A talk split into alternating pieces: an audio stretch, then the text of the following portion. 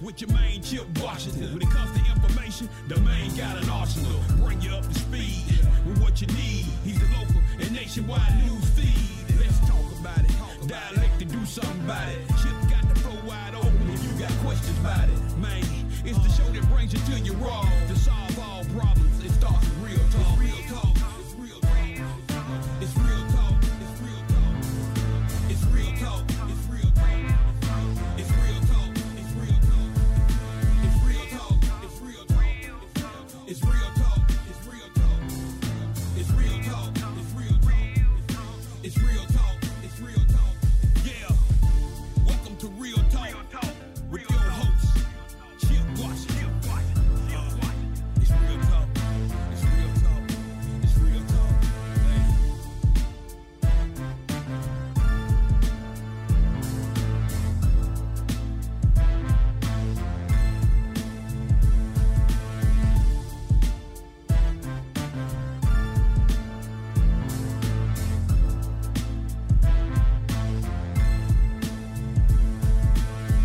And here we go, here we go on this Monday, October 18th, 2021. Real Talk Memphis is on the air. Chip is back in the air chair. The gang is all here. We are fired up and ready to go. Very happy to have you with us uh, on uh, this Monday, a beautiful Monday. It was absolutely gorgeous today. And I hope you had a chance to get outside and enjoy some of that uh, nice fresh air. And, and I hope that you've been well since the last time we corresponded. It's been a couple of weeks since we've been here, but uh, back and uh, feeling good, ready to go. And hopefully, we will have a good broadcast for you tonight. And you should tune in, you should check it out, you should tell somebody because this is going to be the best hour of your life. Now, you're asking yourself, self, how do I get this fine piece of radio broadcasting? Well, uh, you can do it any number of ways. You can check us out on the air right now, 91.7 on your FM dial, WYXR. You can also go to the website, which is WYXR.org, and uh, hit the listen live button, and you can catch us.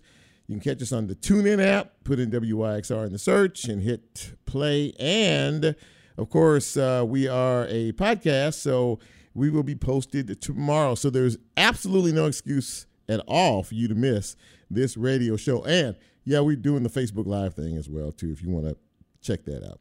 We have a very good show for you tonight. It's all about the ladies in this week's edition of the show.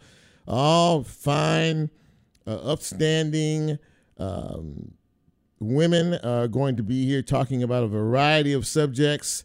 Of course, this is both Domestic Violence Awareness Month and Breast Cancer Awareness Month, and we are going to talk about both of those issues, very serious issues, of course, uh, with uh, some folks that can give us uh, some knowledge about that. And we're going to open it up in a few minutes um, with uh, the new president, relatively new president of Rust College. That's right, HBCU in Holly Springs, Mississippi. Dr. Ivy Taylor will join me in a very a few minutes. But before we even move forward, uh, many of you know uh, the station had its uh, pledge drive week uh, that just ended, uh, I believe, Saturday or yesterday. Reached its goal. The station reached its goal 100%. Uh, so I want to personally thank each and every one of you who contributed, who gave in your support and encouragement of this station. It means you like what we're doing around here. Uh, kudos to Robbie and kudos to JB and kudos to Shelby and all the folks uh, who helped to keep this thing together on a daily basis. Uh, did not participate this year in, this particular pledge drive, but I'm always, you know, uh, pushing and making sure that this station is well represented because I like being here. I like the station. I like the personalities, and I like that you like the station as well. So glad to have uh, you know you all with us, and uh, keep telling folks we so we can grow and grow and grow and grow. And again, congratulations uh, on uh, reaching the pledge goal. Before we move any farther, this is the time of the broadcast where we celebrate you, whether it is a birthday, an anniversary, or a special occasion, and we do that with a special theme. Hit it, Jack.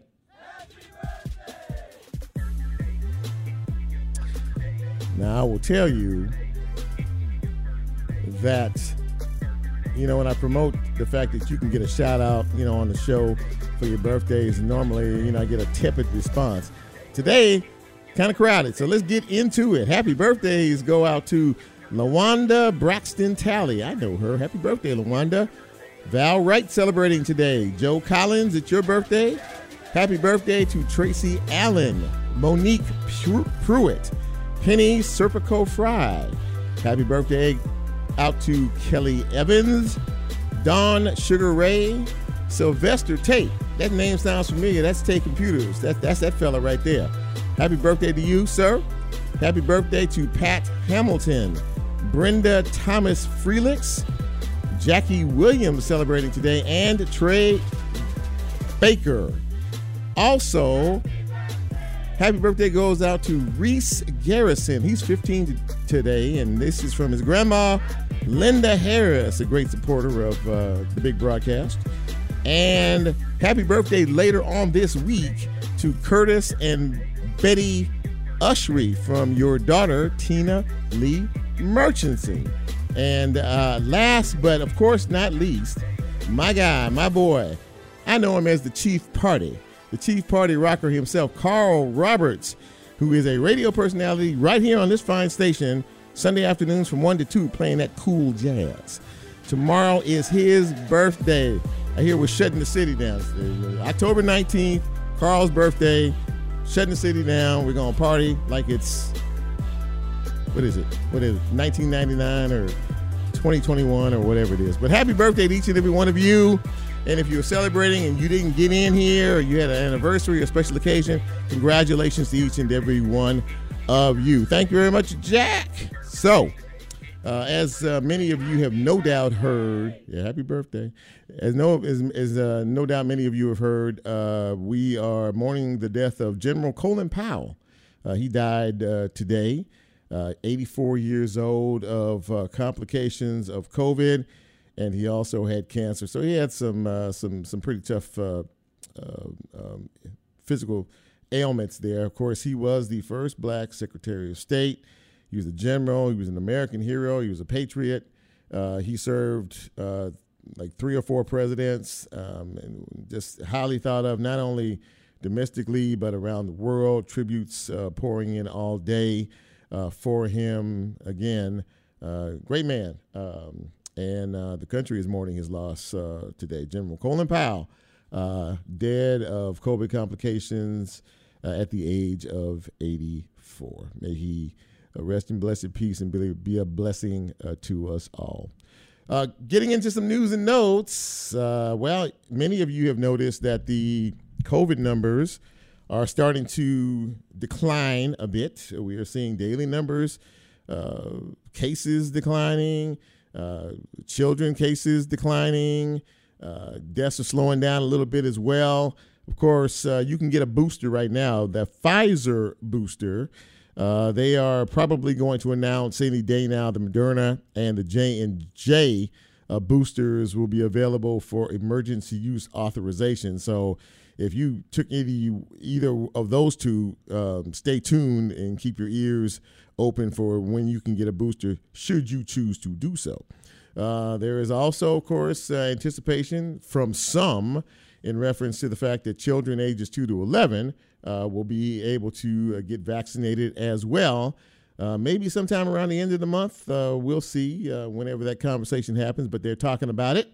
And again, I asked this question before will you will you allow your child uh, that young to get a COVID shot? How do you feel about all of this? Now, many of you are anti-vaxxers out there. We get all that, and I'm going to say what I always say: get vaccinated because it's not only for you, but it's for other folks around you as well.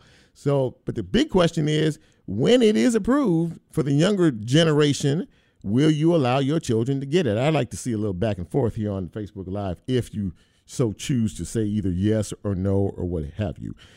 Vaccination mandates for businesses around the country with 100 employees or more.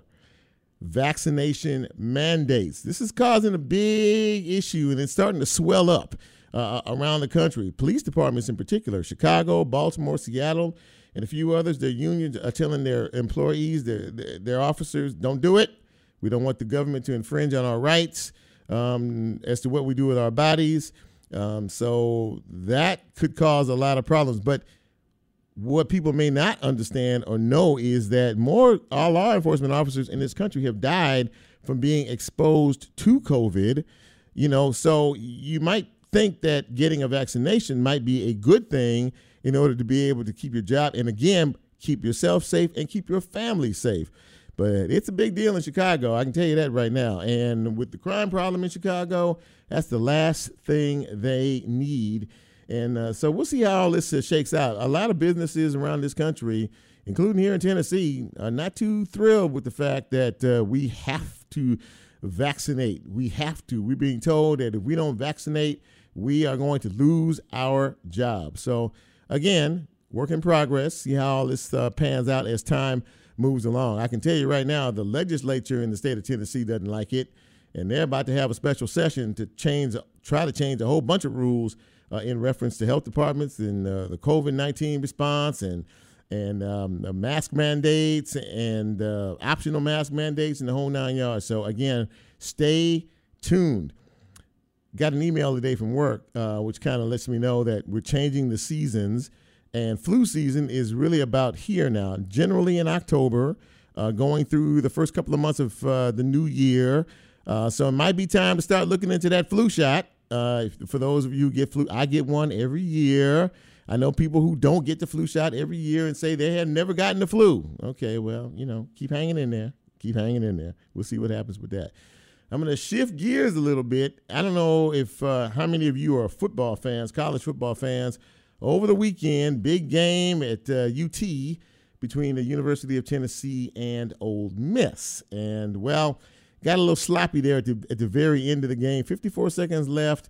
There was a very uh, uh, disputed call that was made, and uh, Tennessee fans didn't like it. And they started throwing stuff all over the field water bottles, golf balls, um, mustard bottles, and I'm still working on the mustard bottle aspect of things. Uh, the Tennessee, uh, the uh, Ole Miss coach Lane Kiffin got hit uh, with a golf ball. It's kind of a dangerous situation. I mean, the, the, dance team had to leave. The band actually got up out of the out of the stands and left. Um, as it stood now, or as it stands now, 18 people were arrested, and 47 people were, were removed from the stadium after the garbage throwing incident at the game. Uh, it's a bad look. It's a bad look all the way around. It's just bad look. I mean, you know, I mean, we all have teams that we root for, support, and encourage, and everything like that. And a lot of times there are bad calls that are made, but that that that that that goes beyond the pale. You know, we can show ourselves better than that.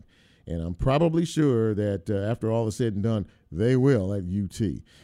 If you're a big basketball fan, the uh, Grizzlies, the NBA kicks off actually tomorrow night, but the Grizzlies play on Wednesday night, their first home game against the Cleveland Cavaliers. Your mask is required. You also need to show proof of a negative COVID test, you know, or that you have been vaccinated. Yeah, so prepare for that. So don't go in there saying that you didn't know, nobody told you, because I just did.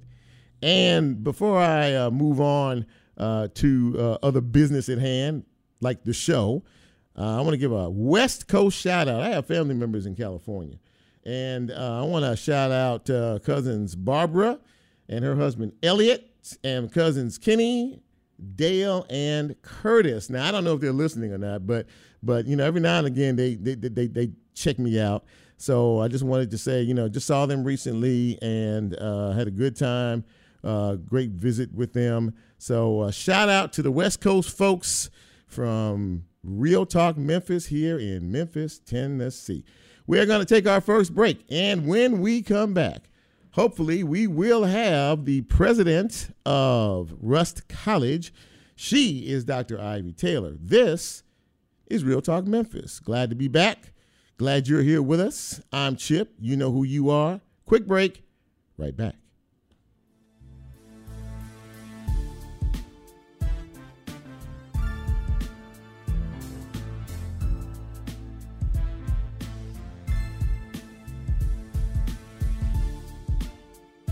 If you like Real Talk, here's a way you can get involved. Do you have a show topic idea or suggestion? Want to be considered a guest? Or have a guest idea? Then send Chip a message on his Real Talk show page and you can be a part of the Real Talk experience. So, as he always says, go out and tell somebody. We'll be right back.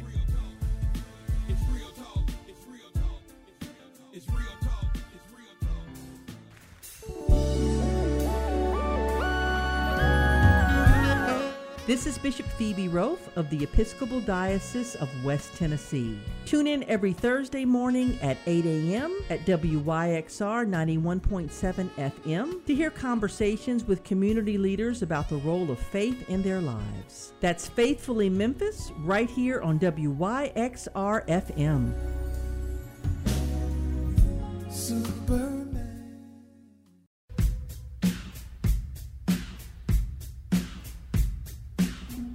Hey Memphis, my name is Ron Buck. I am looking forward to bringing you my show, Riverside, every Friday from 1 to 2 p.m. I will be playing rock and blues, old and new, and featuring Memphis music and events. I hope you'll tune in to Riverside every Friday at 1 p.m. on WYXR 91.7 FM, Raised by Sound.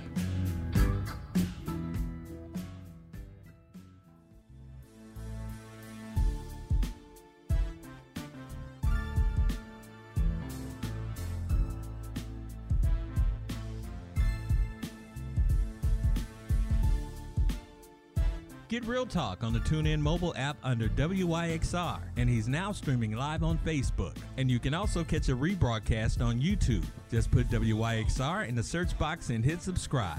Now back to more Real Talk with Chip Washington.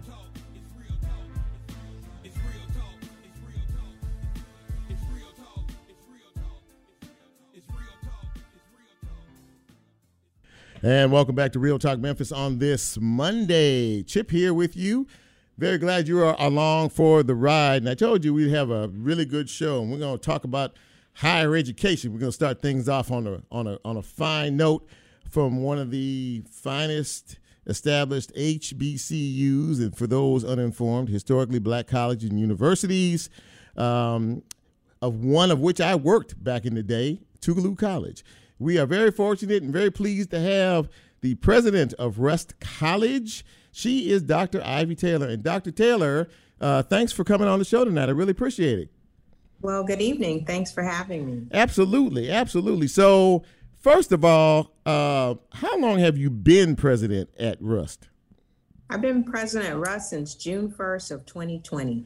Okay, so it's been a year. It's been it's been some time. Yes. Yeah. Okay. So and and I- I, know of where you came and one of the one of the uh, your, your your past positions. We'll talk about that in a few minutes. But Okay. but but but so so so so tell me. I I I keep seeing and I'm hearing good things going on at Rust. It sounds like you're you're revving the engine and you guys are really starting to move forward, uh, getting new students and and and starting to offer um, um, um, quite an agenda of classes and other activities. Tell us a little bit about what's going on at Rust College.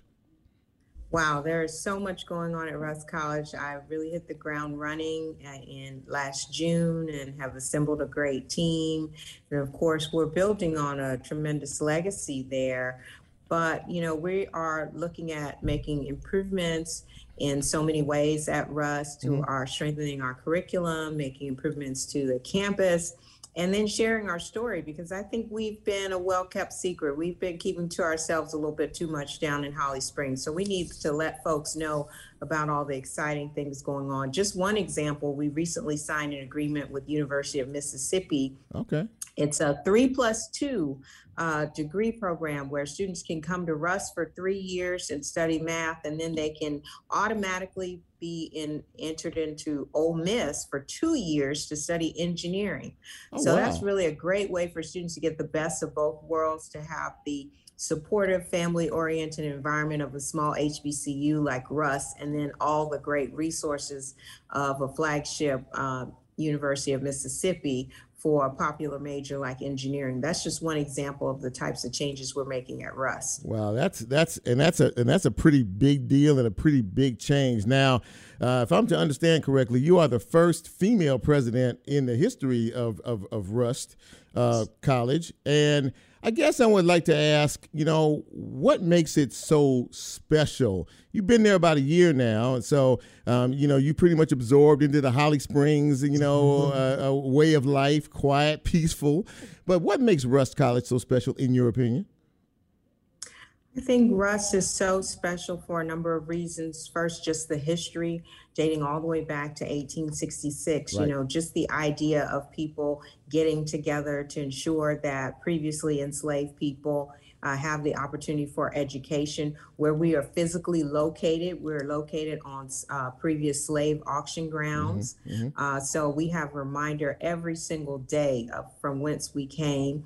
And we have a tremendous uh, history and connection to the civil rights movement. Uh, We've had uh, freedom riders staying on campus there at Rust. Okay. We've had student leaders who were involved in the movement, and we're building on that legacy started by Ida B. Wells, who was a student at Rust back when it was known as Shaw University. So oh she got her early uh, training and education at Rust College, and just the family oriented, supportive environment. I think our geography is amazing as well. You have the opportunity as a student to focus on your studies in a small town. But you have all that a, a big city like Memphis offers in your backyard, just 35 miles away. Plus, the premier kind of college town uh, yeah. for the state of Mississippi and Oxford is just 30 miles away as well. So yeah. I think it's great. So you're surrounded, you know, you're surrounded on one side and on the other side, in Memphis and, yeah. and, Oxford. That's a that's a big deal. So, um, um, and, and ladies and gentlemen, in case you're joining us, I'm speaking with Dr. Ivy Taylor. She is the president of Rust College, and um, before you came to Rust College, am I correct in, uh, in, that I understand that you were actually the mayor of San Antonio, Texas? That is correct. I was a big ah. city mayor before coming to Rust first black mayor there in San Antonio, second woman, but there were 40 years between me and the first woman. Wow. So it was kind of like being the first woman. I was I was going to say absolutely that. So so you you were a big city mayor in San Antonio, Texas. Now you are the first female president at Rust College. What enticed you? What was the what was the turning point? What was the selling point uh, for you to come to that beautiful campus?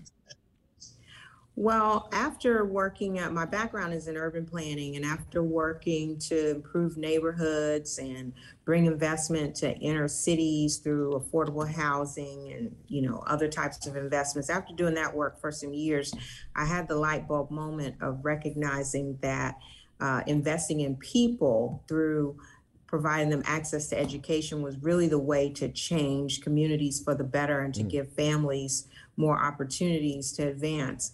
And so I was on the board of another HBCU, which is located in Austin, and that's what introduced me to HBCU. So I kind of purposed in my heart that I wanted to be the president of an HBCU because I thought I could use the leadership skills that I gained leading a city in uh, working to lead and preserve one of our HBCUs. And you know, we only have about 105 HBCUs left That's nationally. Right. That's right. So this is important work to preserve them so that they're a resource that remain for uh, generations to come.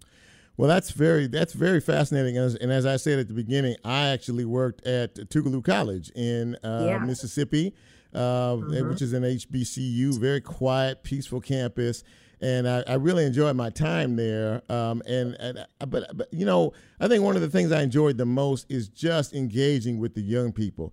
That yeah. that energy, that spirit. Talk a little bit about about that. And you see that every single day out there, and that must be very rewarding um, in and of itself. It definitely is. It's a lot more rewarding than um, maybe disgruntled citizens at city council meetings. So it's great to see the energy the creativity uh, and the optimism of our young people to be inspired by that on a daily basis, to see the opportunities that they are uh, pursuing, you know, through the various leadership uh, programs that they're in. We just had a couple of students who were uh, picked for an AutoZone uh, uh, competition Oh, for my. internship. We have two rep- two students that are doing that. You know, we had a student who was one of the White House um, scholars, HBCU scholars Oh, this my. year. Okay. Uh, okay. You know, we're reviving our debate team, and they're involved in some interesting things. Um,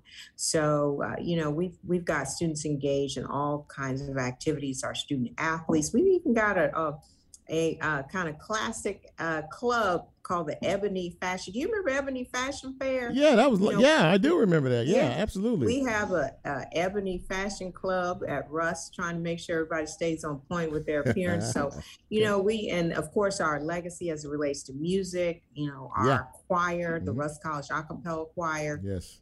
Yes. and then we're working to build our band as well. So the students are engaged in all types of wonderful activities, and they are uh, inspiring. Wow, that you know what that that that, that sounds very very ex- exciting to me, and uh, I'm gonna I'm gonna ask you uh, this question uh, because I'm curious to know. You know, you, you seem like someone who is a visionary and and is looking down the road. So tell me what Rust College looks and feels like in another year or maybe two, in your eyes. in another year or two, we are going to have uh, some exciting new academic offerings at Rust. We're actually in the process right now at looking at some new majors uh, like forensic science and physics.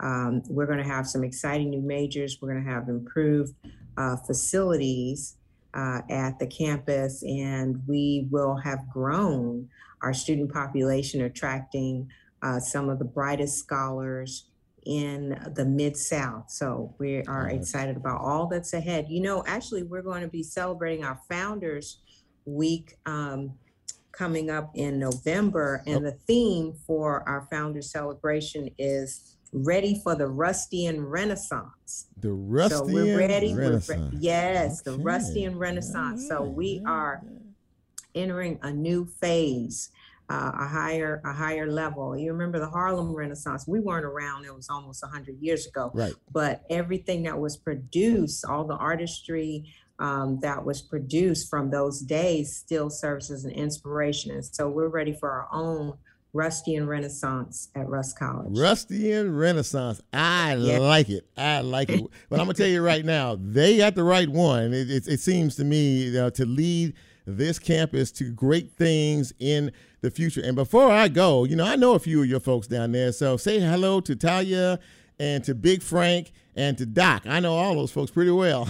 Oh, great. They are wonderful members of our team. And if you want to come see them, say hello in person, uh, come down, bring some teenagers to our Rust College Preview Day, which is coming up on Saturday, October 23rd for prospective students to come check out Rust. See, that's what that's what good presidents do. See, y'all always recruiting. I like that. I like that. Listen, Dr. Taylor, thank you so much for taking a few minutes of your time to to talk to our audience about uh, beautiful Rust College. And I wish you nothing but the greatest success in the future. And anytime you got something going on down there that you want to talk about, Real Talk is the place. Okay.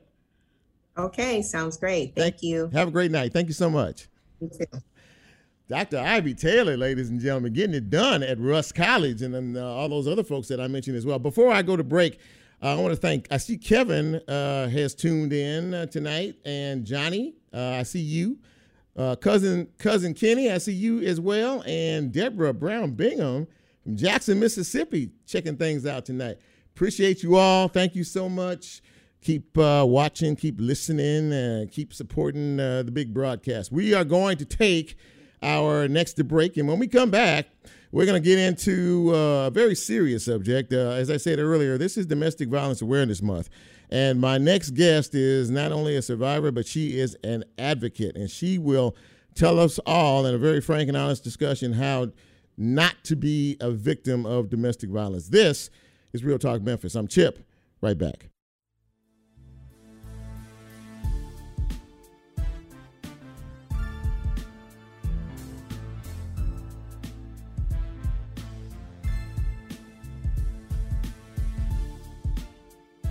If you like Real Talk, here's a way you can get involved. Do you have a show topic idea or suggestion? Want to be considered a guest? or have a guest idea? Then send Chip a message on his Real Talk show page and you can be a part of the Real Talk experience. So, as he always says, go out and tell somebody. We'll be right back.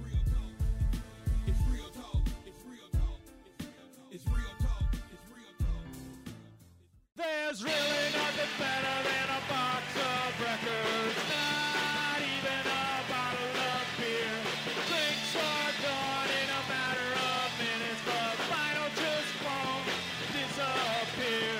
Hi there, this is Zach Ives. My show, A Box of Records, plays every Tuesday night, 4 p.m. to 6 p.m., right here on WYXR 91.7 FM, Memphis, Tennessee.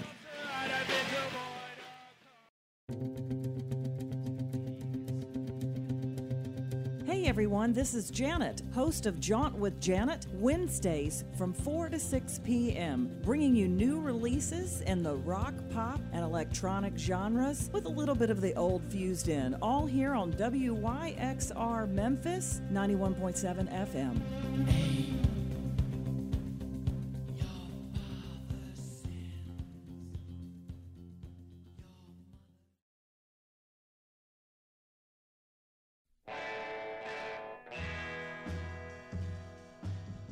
Bill's Kiln, now on Mondays at midnight.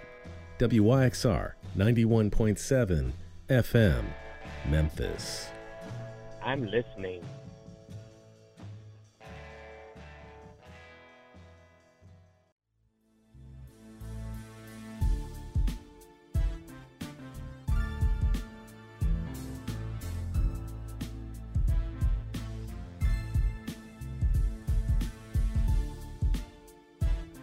Talk on the TuneIn mobile app under WYXR, and he's now streaming live on Facebook. And you can also catch a rebroadcast on YouTube. Just put WYXR in the search box and hit subscribe. Now back to more Real Talk with Chip Washington.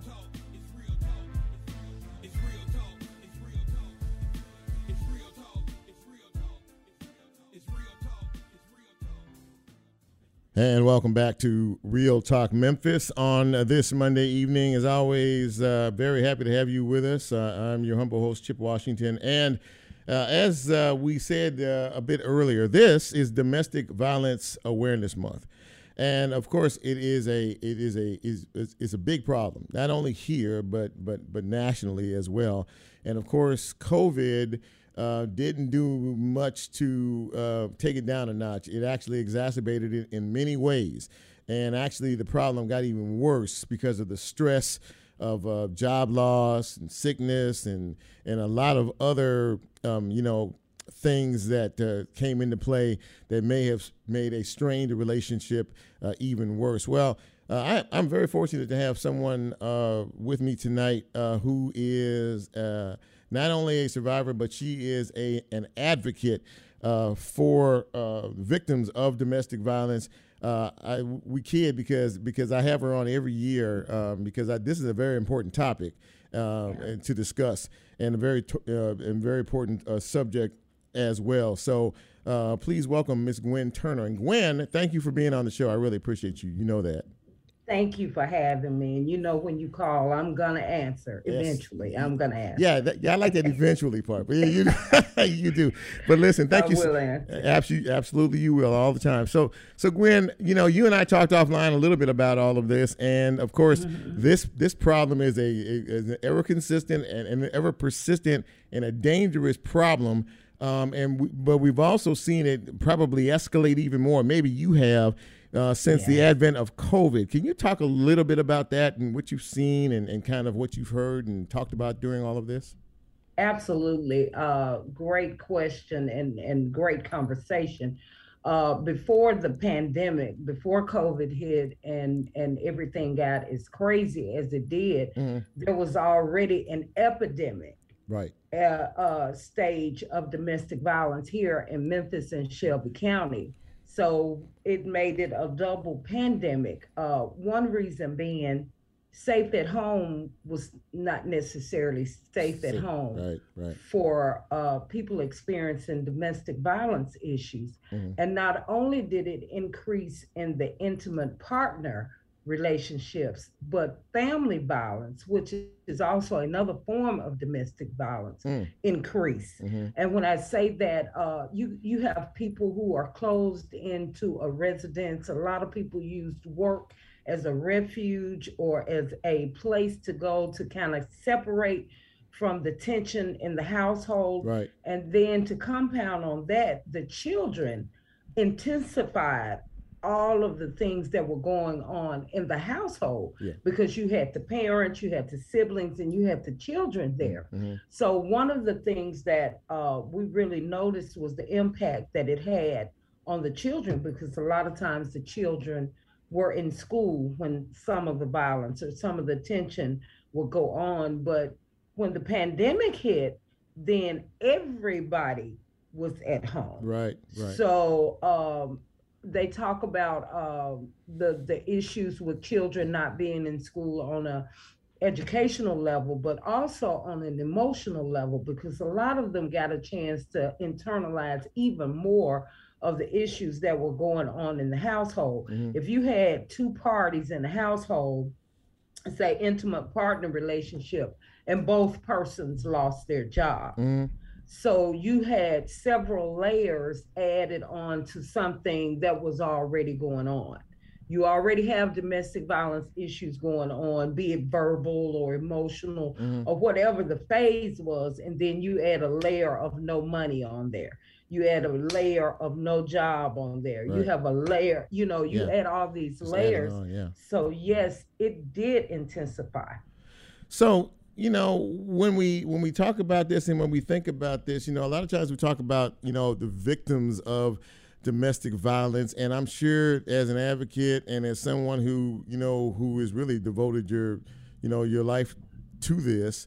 One of the things that that I've, I have heard in the past, and that people are even still talking about, you know, in terms of being a victim, it, it, is, is like they can't get out of it. I mean, why stay in it? You know, the question always comes, well, you know, if you're in a situation where somebody's beating up on you and and, and not treating you with respect um, as they should, why stay in that situation? And you do find that a lot of people, unfortunately, do stay in those unfortunate circumstances. Am I correct in that?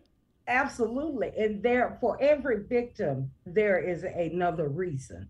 Now, I'm just going to name off some of the reasons because we think as a community and as people, well, if it's not going right, get out. Right. But my first statement would be my struggle. I stayed off and on in a bad relationship for over 20 years. Mm. I tell people when the head and the heart conflict, then that's that's a great war going on because your head may say, you don't need to be here. You don't need to do this. And you know, this is not right. You don't have to go through these things. But when your heart is saying something else, but I love him, but I feel like I love him, Mm-hmm. then that's an issue. Mhm. So that's a that's a inner conflict Right. that victims have to deal with that most people don't think about. It's you can say you'll leave. You know, I left 15 times, but I went back. Mm-hmm. So it's all about gaining that courage to leave and stay gone and realize that you're worth more. Then, when children are involved, I may tell my sister or my brother, because we do know men experience domestic violence, and that's Sure. be- on the rise now. I may tell them to leave, but I didn't offer them my couch to sleep on. Mm. Mm. You know, you. so Yeah. where do they go? Where do they go? Yeah, exactly. where do they go? And if you have children involved, I may tell you to leave, but I didn't tell you, well, I'm going to babysit your children while you go to work. mm-hmm. I, I didn't say that. Or you may tell me to leave, but that uh, my partner was the the uh, breadwinner of the household. Mm-hmm. I don't have a job. Mm. And not only do I not have a job, I don't have an education. So it's not always so easy to leave. And now, in the times that we're living in now, it gets even harder because we're finding that the day you decide to leave for a lot of victims, that's the most dangerous time of the relationship. Mm-hmm. Mm-hmm. So uh, there needs to be a plan in place. Right. It's not always conducive to just get up and leave because suppose that abuser follows you. Yeah. You know. Yeah, and we've Uh, seen we've seen a lot of cases of that too. Yeah, we, Absolutely, yeah. absolutely. You know, you mentioned something, and, and if you're just tuning in, ladies and gentlemen, we're speaking with Gwen Turner. She is a domestic violence uh, advocate as well as a survivor. But you mentioned something a few minutes ago about the head and the heart and the conflict between them both. So once you deal with the conflict between the head and the heart, and you get to, as you say, a place where you know what, it's time. I, I, I can't do this anymore. It's time to go. Yeah. What, what what is that place? I mean, I know the place is like I got to go, but I mean, you know, from how do you get past the conflict between the emotional and the mental in terms of of this? and I have to say again that with every person, that's a different struggle. Right. And it is a struggle. For me, it was uh, continuing to look in the mirror and say, you can't keep getting these black eyes. You never saw your parents go through anything like this. Hmm. God has something better for you. So I had to talk to myself. Right. I mean, I really had to talk to myself and say, it's okay to love him from a distance because that's what I had to do. Mm-hmm. I had to love him from, from a distance. And most of all, I had to keep saying, I got to love me more than I love anybody. Mm-hmm. Because if my love for me is not effective with me, then it's certainly not going to be effective to love somebody else. So I say, if- when you get to the point where you love yourself more than you love anyone else, then it helps you get to that common ground easier. It's still a struggle, but when you get to the point where you say, "Hey, I'm going to love me better than anybody else can love me," Right. then it kind of triggers your, you know, your heart into saying, "Okay, I got to love from a, a different place. I got to get away from here." You know, Gwen, uh, a lot of uh, uh, people also talk about the fact that there's a that there's a shame. A lot of people are ashamed. Uh, Oh, God, you know, yes. I mean, I mean, and that seems to be, you know, really, really a, a, a big issue for a lot of people. Maybe staying in a situation um, that they know that they shouldn't be in, or that they know that they shouldn't stay in. Talk about that, because I'm pretty sure that when you talk to as many people as you do, that's one of the topics that comes up: the shame. Absolutely. And I'm I'm gonna actually speak from that again from a personal experience. Uh, a lot of people know me as a gospel singer. Yes. My my abuser was a pastor. Mm. So and we were picture pretty. We looked good Mm-hmm. together, you know, and and I called that picture pretty. So my uh my ploy was to how who's gonna believe the little gospel singer over the big preacher? Wow. Okay. So yes, There- there- there yeah. was some shame, and then you talk to people who are connected to the both of you, Mm-hmm. who who really have no dog in that fight, Right. but who are connected to the both of you, and and um, you wonder, okay, are they going to choose his side over my side when you're not really looking for sides?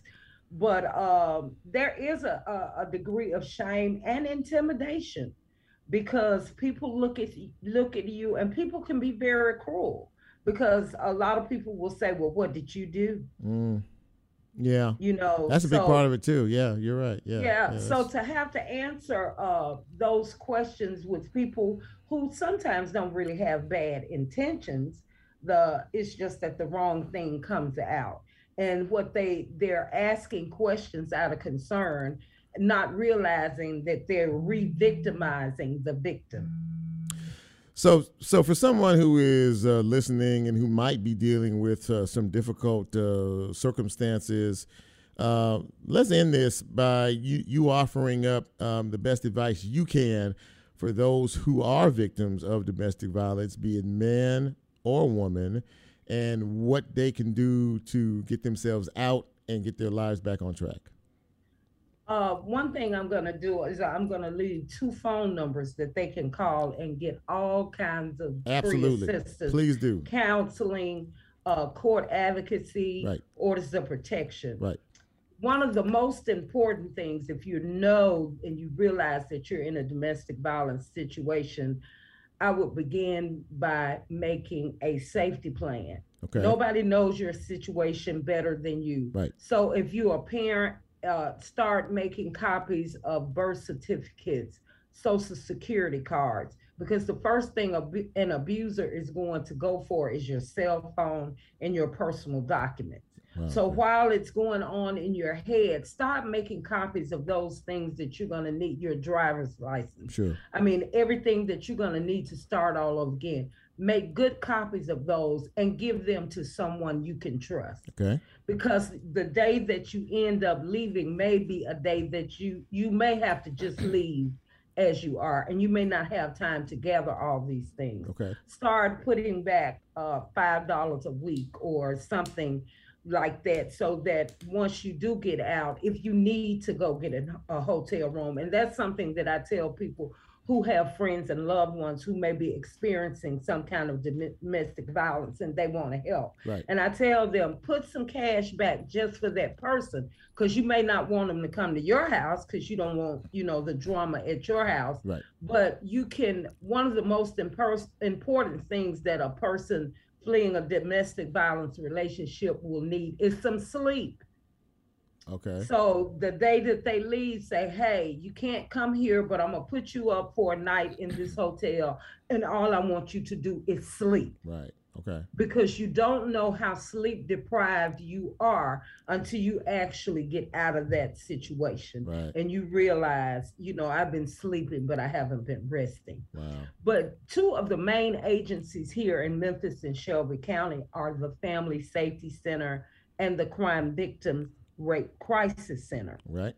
Both of those agencies uh, will help you as it relates to getting an order protection, possibly getting an, a warrant for an arrest, free counseling, emergency housing, court advocacy, and things that you're going to need along the way as a legal, uh, on the legal side point. But even if you don't uh, go through the legal process, I'm a proponent for counseling because one thing that I lost during uh, my time was myself Right. and I did not realize, you know, how much of me I did not have anymore. Mhm. So I had to kind of talk it out, and that's something that you know a lot of people don't think they need. But I promise you, if you only go for three sessions, and you can call those two places, Okay. and all services are free and confidential, and especially crime victim rape crisis, because if you've been injured, Mhm. uh, maybe you had some medical issues and you couldn't go to work, Mhm. they also offer victims compensation. Wow. Gwen, uh, as always, uh, a tremendous amount of information, valuable information, important information for people who are in these situations. I can't thank you enough for coming on You're the show welcome. and and and really, um, you know, uh, urging folks that you don't have to be a victim and stay in these situations.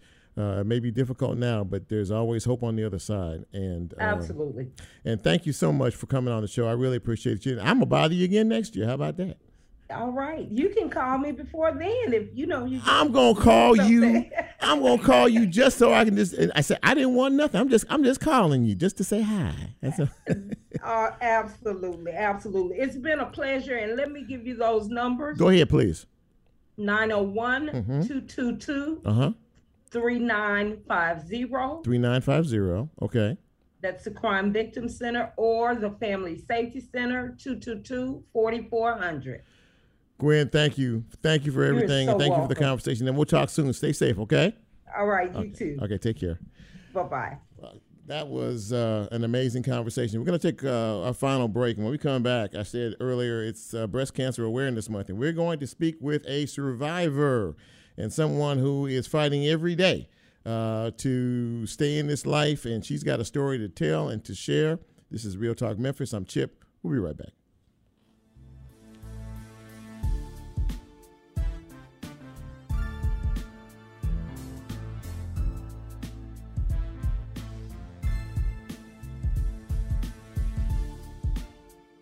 If you like Real Talk, here's a way you can get involved. Do you have a show topic idea or suggestion? Want to be considered a guest? or have a guest idea? Then send Chip a message on his Real Talk show page and you can be a part of the Real Talk experience. So, as he always says, go out and tell somebody. We'll be right back.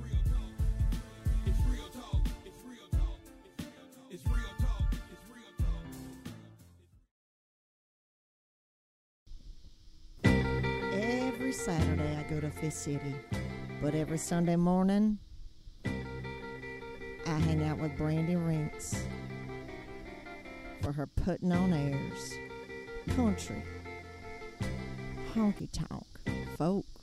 She's the best, y'all. Tune in every Sunday from 9 to 10 a.m.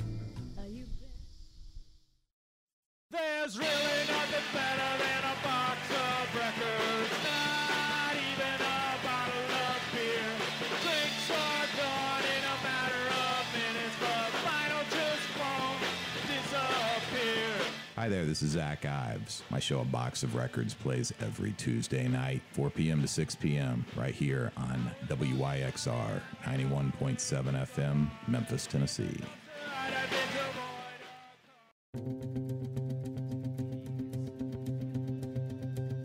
Everyone, this is Janet, host of Jaunt with Janet, Wednesdays from 4 to 6 p.m., bringing you new releases in the rock, pop, and electronic genres with a little bit of the old fused in, all here on WYXR Memphis 91.7 FM.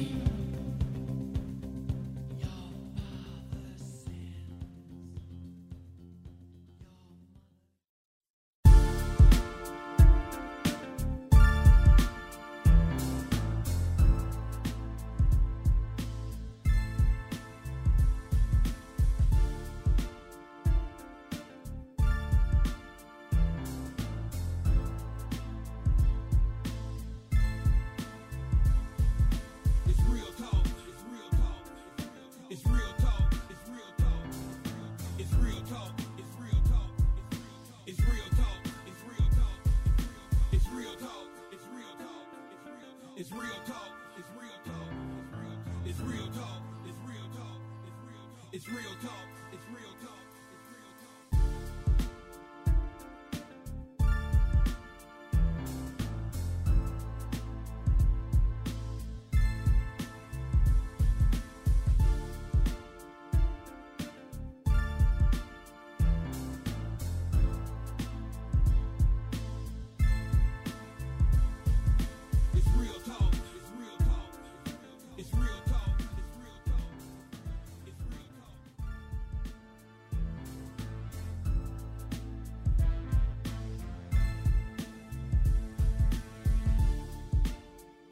Get Real Talk on the TuneIn mobile app under WYXR, and he's now streaming live on Facebook. And you can also catch a rebroadcast on YouTube. Just put WYXR in the search box and hit subscribe. Now back to more Real Talk with Chip Washington.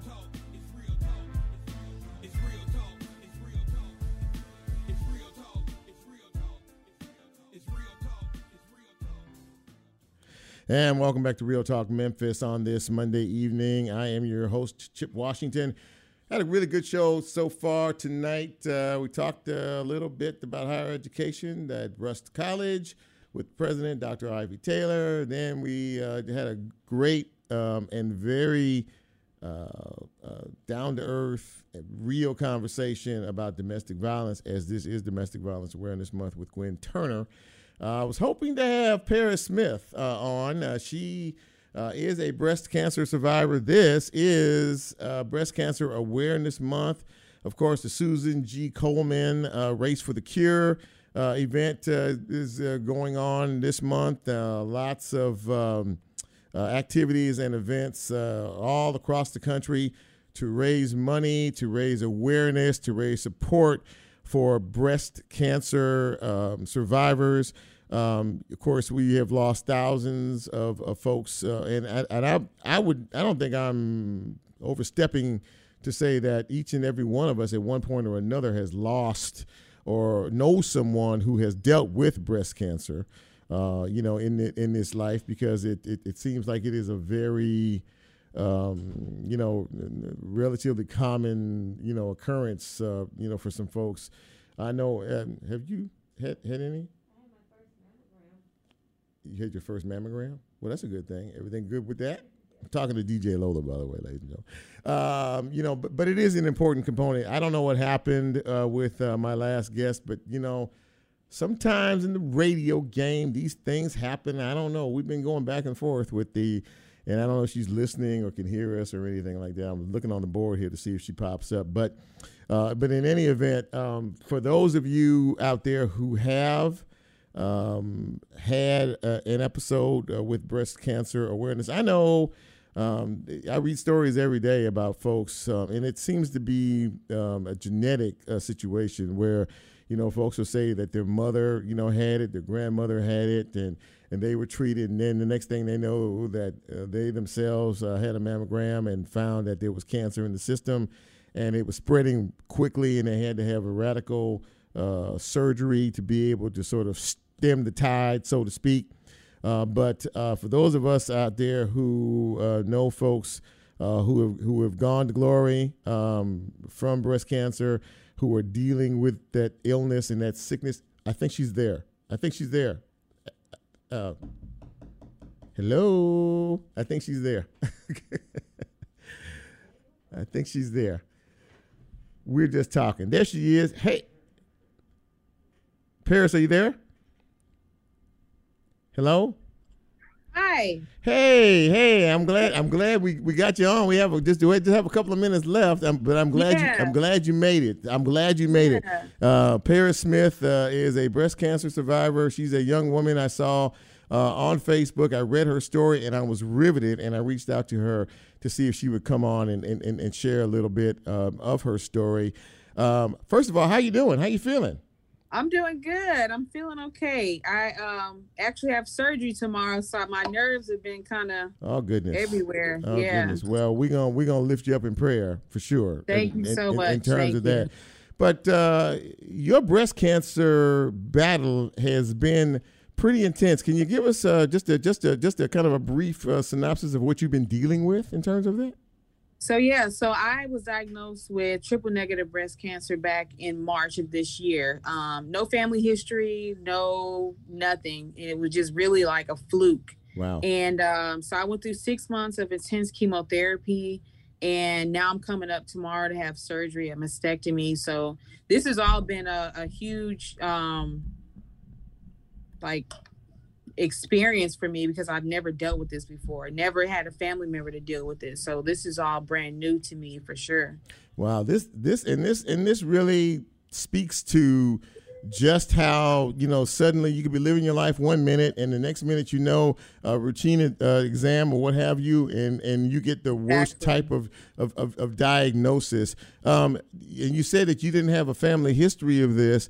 Uh, since you have been you know um, um, dealing with this i'm sure that you probably met other folks maybe survivors or or other Yeah. people um, you know who, who who can share your journey with you. How important has that been to you Oh, very important. It it it it, it helps me through this journey because it's good, always good to meet people who are going through or have been through Mhm. situations like you. It may not be the same thing, but to hear that they've been a 10 or 15 or 20 year, you know, breast cancer survivor, that helps me so much because I know it gives me hope Mhm. that, you know, what I'm going through, somebody else has been through and they've overcome it and have just, you know, been a survivor and have been able to help other people, which is what I, I love to do and will want to do in the future once this is all over with. Well, you have a very determined spirit, um, and and I and I picked that up from a, a conversation you and I had offline.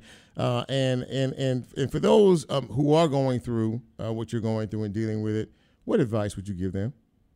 Um, definitely. So I live by the motto, uh, beautiful with cancer. And that's just basically telling myself that, you know, you are beautiful on the inside, not just the outside, but the inside. Right. And you got this, you know, I, I look in the mirror all the time and I'm like, you're going to beat this. You know, it's all about encouraging yourself, you know, uplifting yourself because some people don't have that support, Right. you know, so sometimes it takes you to uplift yourself, you know, to get through something like breast cancer because it's not the easiest journey to be on. You know, some people's stages are different. Mine stage two, somebody else's maybe stage three or four. But the outlook on it is, you know, always good for your spirit because if you have a good outlook, if you have a positive positivity is always key for me.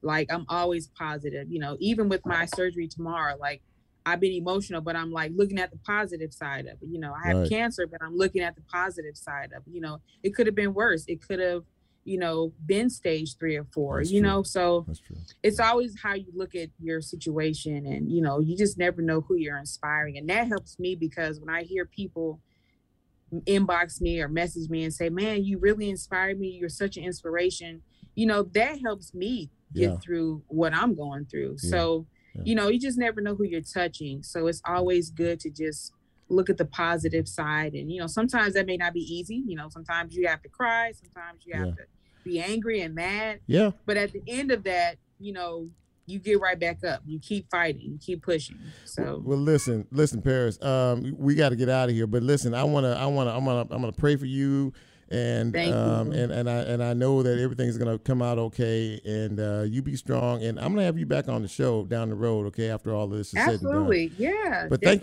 but thank you for coming on tonight. I really appreciate it. Thank you for inviting me. Thank you very much. And ladies and Uh-huh. gentlemen, that's going to do it for this edition of Real Talk Memphis. Um, it's been a great show tonight.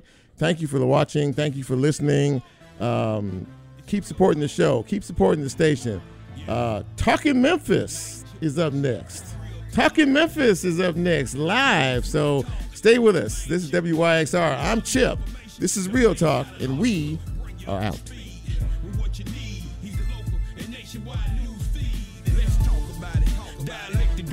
About it.